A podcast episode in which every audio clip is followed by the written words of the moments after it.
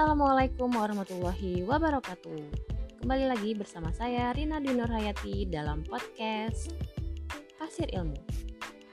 Dalam segmen kali ini saya akan membahas tentang apa itu fungsi pajak. Penasaran?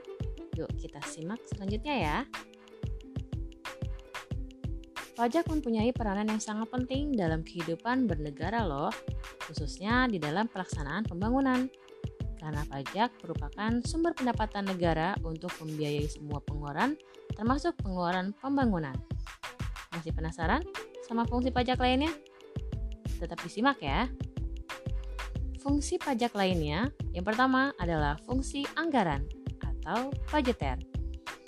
Sebagai sumber pendapatan negara, pajak berfungsi untuk membiayai pengeluaran-pengeluaran negara, untuk menjalankan tugas-tugas rutin negara dan melaksanakan pembangunan. Semua hal itu pasti membutuhkan biaya kan?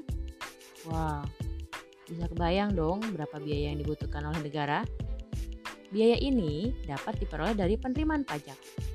Dewasa ini, pajak digunakan untuk pembiayaan rutin, seperti belanja pegawai, belanja barang, pemeliharaan, dan lain sebagainya. Untuk pembiayaan pembangunan, uang dikeluarkan dari tabungan pemerintah, yakni penerimaan dalam negeri dikurangi pengeluaran rutin.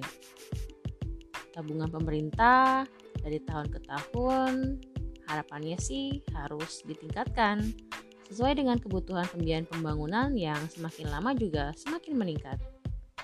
Sektor pajak inilah yang menjadi harapan kita semua. Fungsi pajak yang kedua adalah fungsi mengatur atau reguleran. Pemerintah bisa mengatur pertumbuhan ekonomi melalui kebijaksanaan pajak. Dengan fungsi mengatur, pajak bisa digunakan sebagai alat untuk mencapai tujuan. Contohnya, dalam rangka menggiring penanaman modal, baik dalam negeri maupun luar negeri, diberikan berbagai macam fasilitas, seperti keringanan pajak. Dalam rangka melindungi produksi dalam negeri, pemerintah menetapkan biaya masuk yang tinggi untuk produk luar negeri. Fungsi pajak yang ketiga adalah fungsi stabilitas. Dengan adanya pajak, pemerintah memiliki dana untuk menjalankan kebijakan yang berhubungan dengan stabilitas harga, sehingga inflasi dapat dikendalikan.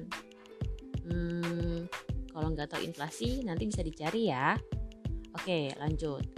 Hal ini bisa dilakukan antara lain dengan jalan mengatur peredaran uang di masyarakat, pemungutan pajak, penggunaan pajak yang efektif dan efisien, sehingga semuanya bisa stabil kembali.